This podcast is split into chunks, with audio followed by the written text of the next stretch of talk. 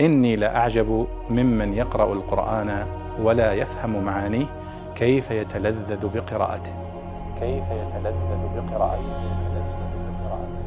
سائل يسأل عن قوله تعالى وجاءت سيارة فأرسلوا واردهم فأدلى دلوه قال يا بشرى هذا غلام وأسروه بضاعة إلى آخر الآية يقول ما معنى سيارة؟ وهل السيارة في هذه الآية بمعنى السيارة التي نركبها ونسير فيها ونذهب؟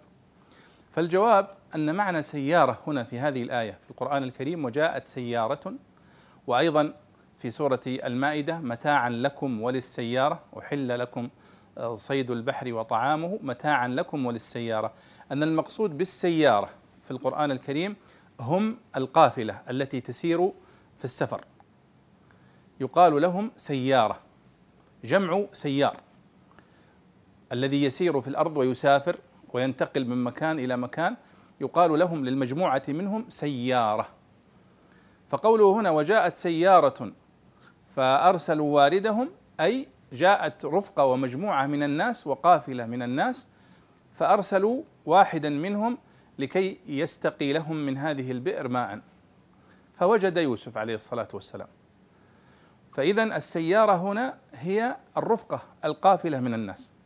لكن تطورت دلالة هذه الكلمة حتى وصلنا إلى الوقت المعاصر فأصبحت السيارة تطلق على هذه المركبة والآلة التي نركبها وننتقل بها ونسافر بها من مكان إلى مكان وهي أنواع كثيرة. فأصبح اليوم إذا قال أحدنا أخذت السيارة وركبت السيارة لا ينصرف الذهن إلا إلى هذه الآلة الحديثة. أما في القرآن الكريم فإنها لم تكن قد عرفت هذه هذه الوسيلة.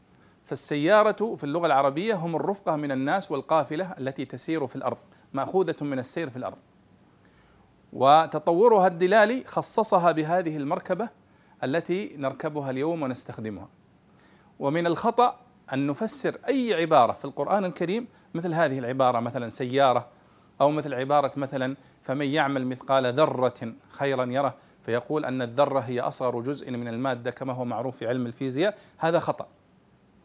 لأننا لا نفسر القرآن الكريم إلا بدلالته اللغوية التي كانت معاصرة أو سابقة أو متأخرة قليلا عن زمن نزول القرآن الكريم. لأننا لا نستطيع أن نفسر القرآن إلا بما دلت عليه اللغة في زمن نزول الوحي ونزول القرآن على النبي صلى الله عليه وسلم. وأما تفسير ألفاظ القرآن الكريم بما دلت عليه اللغة بعد تطورها مثل مثل هذه الكلمة فهو خطأ ولا يجوز في تفسير القرآن الكريم. فإذا وجاءت سيارة فأرسلوا واردهم أي فجاءت مجموعة ورفقة من الناس وقافلة فأرسلوا واحدا منهم يستقي لهم ماء من هذه البئر فوجد يوسف عليه الصلاة والسلام. اذا هذا هو معنى السيارة. وليس المقصود بها في القرآن الكريم هذه الآلة التي يركبها الناس اليوم وصلى الله وسلم على سيدنا ونبينا محمد.